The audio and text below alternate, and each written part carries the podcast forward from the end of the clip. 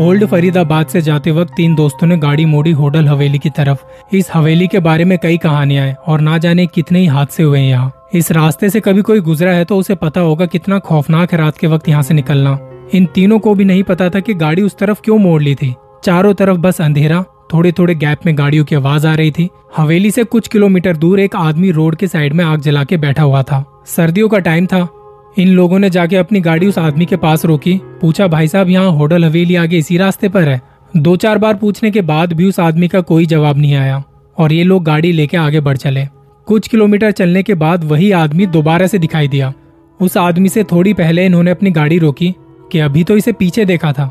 उस वक्त जो गाड़ी चला रहा था उसने कहा कि आगे जाना ठीक नहीं है। ये कहते हुए वो गाड़ी बैक करते हुए वापस मोड़ने लगा और तभी वो आदमी जो इनसे कुछ ही दूरी पर था वो उठा और भागता हुआ इनकी तरफ आने लगा। गाड़ी स्पीड में थी और ऐसा लगा जैसे गाड़ी के पीछे कोई बहुत जोर से कुछ टकराया है। तभी गाड़ी के एयरबैग खुल गए, गाड़ी वहीं जाम हो गई। वो गाड़ी से उतर के देखने लगे कि ऐसा क्या टकराया था, पर बहुत बारीकी से देखने के बाद भी गाड़ी पर कोई छोटा सा डेंट तक नजर नहीं आया। कहते हैं इस रास्ते पर लूटपाट जैसी वारदातें बहुत होती हैं, पर उस रात जो हुआ वो इनकी सोच से भी परे था।